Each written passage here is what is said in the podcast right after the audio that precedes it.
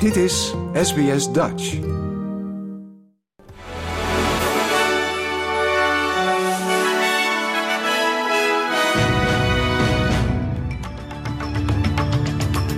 Dit is de SBS Nieuwsflits van woensdag 24 januari. Mijn naam is Paulien Roesink. Een groot deel van het land krijgt de komende dagen te maken met een hittegolf. Pas later in de week wordt er verkoeling verwacht.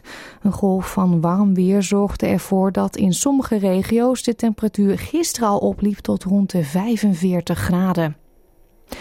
North Queensland bereidt zich voor op de tropische cycloon Kirrily. Naar verwachting komt die donderdagavond of vrijdagochtend vroeg aan land.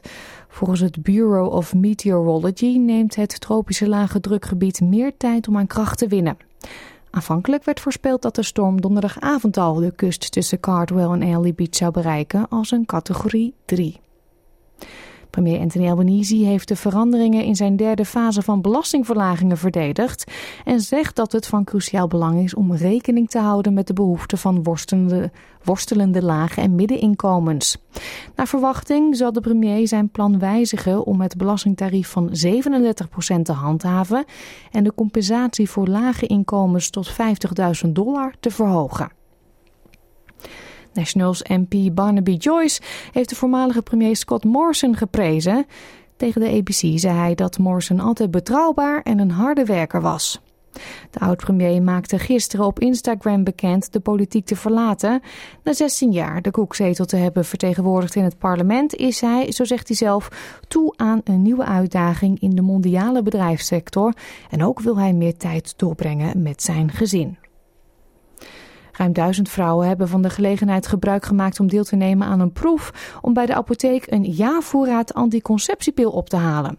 De proef loopt sinds eind vorig jaar in Victoria, New South Wales en de ACT en is van toepassing op in, in aanmerking komende vrouwen die de pil al eerder voorgeschreven hebben gekregen.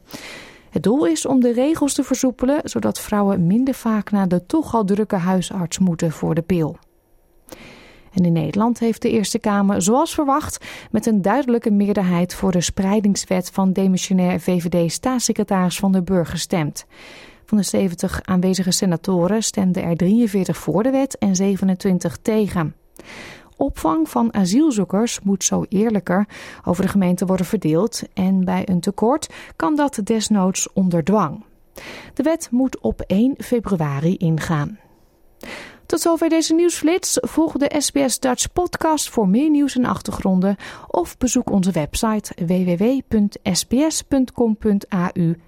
Dutch.